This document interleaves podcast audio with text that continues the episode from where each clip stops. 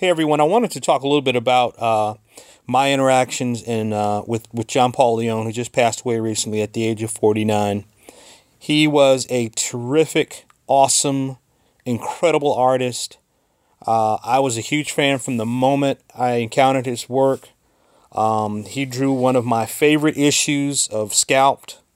Uh, he was a guest artist on Scalped. R.M. Guerra is usually holding down for Scalped, but just always loved his work from really from day one.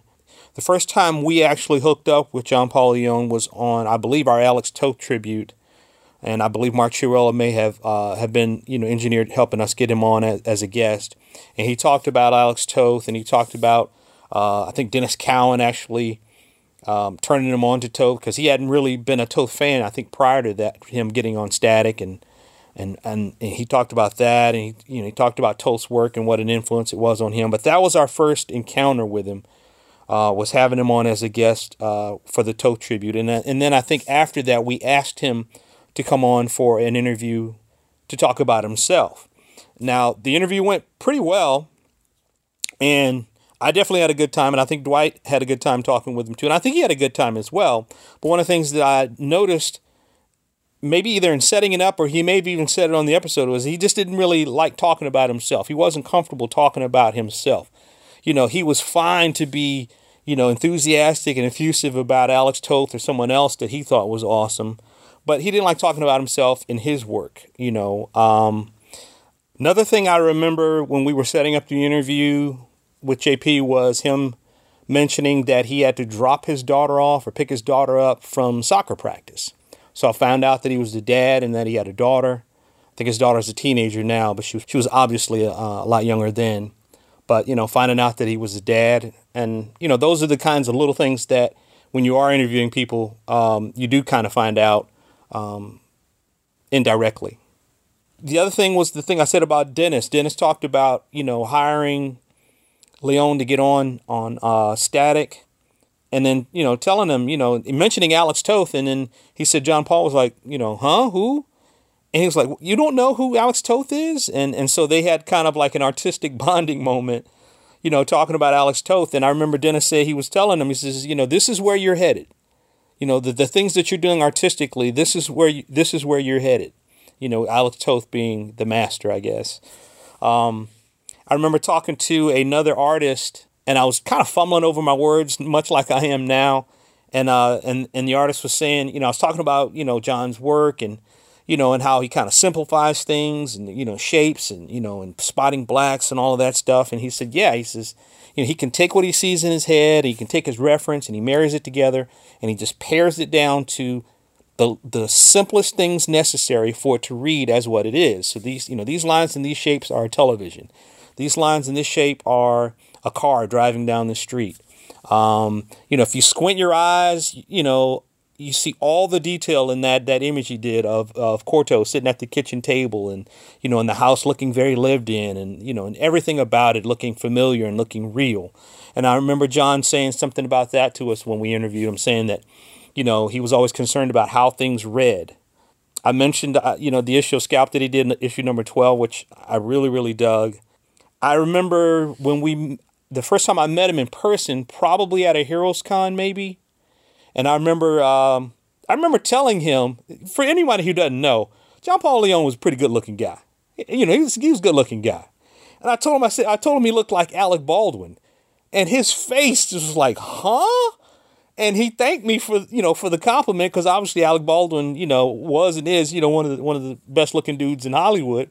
But he looked like Alec Baldwin. Look at him next time. You you'll see some Alec Baldwin in his face. Anyway, I think he thought that was funny that I said that. But you know, I did. I thought it was. I thought it was true.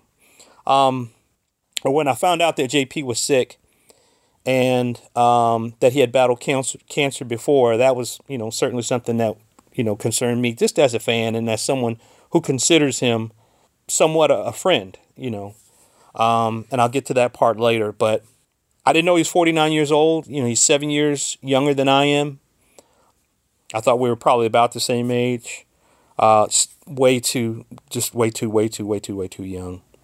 Um, another thing I thought about was at the New York Comic Con, I saw him there, and you know, we talked. I bought his sketchbook and we talked.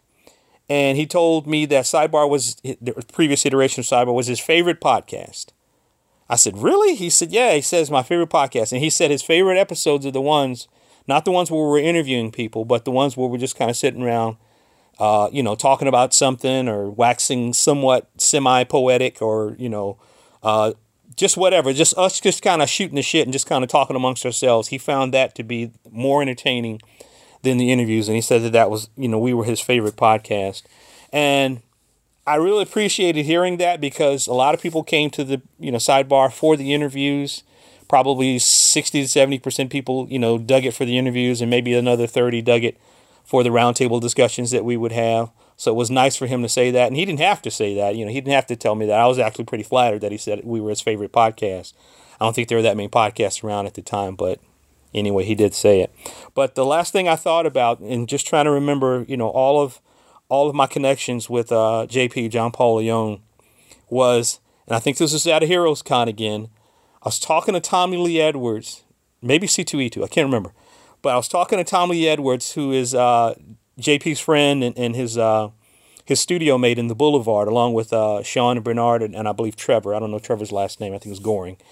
And I was talking to Tommy, and Tommy said that uh, JP uh, could do this imitation of the Denzel walk. Now, for anybody who is a fan of Denzel Washington, he has a very specific walk. He has a he has a certain gait. You know it from a distance and he said that JP could do a pretty convincing imitation of the Denzel walk. And I never got a chance to ask JP to do the walk, but um, but I'll take Tommy's word for it that that JP had it down.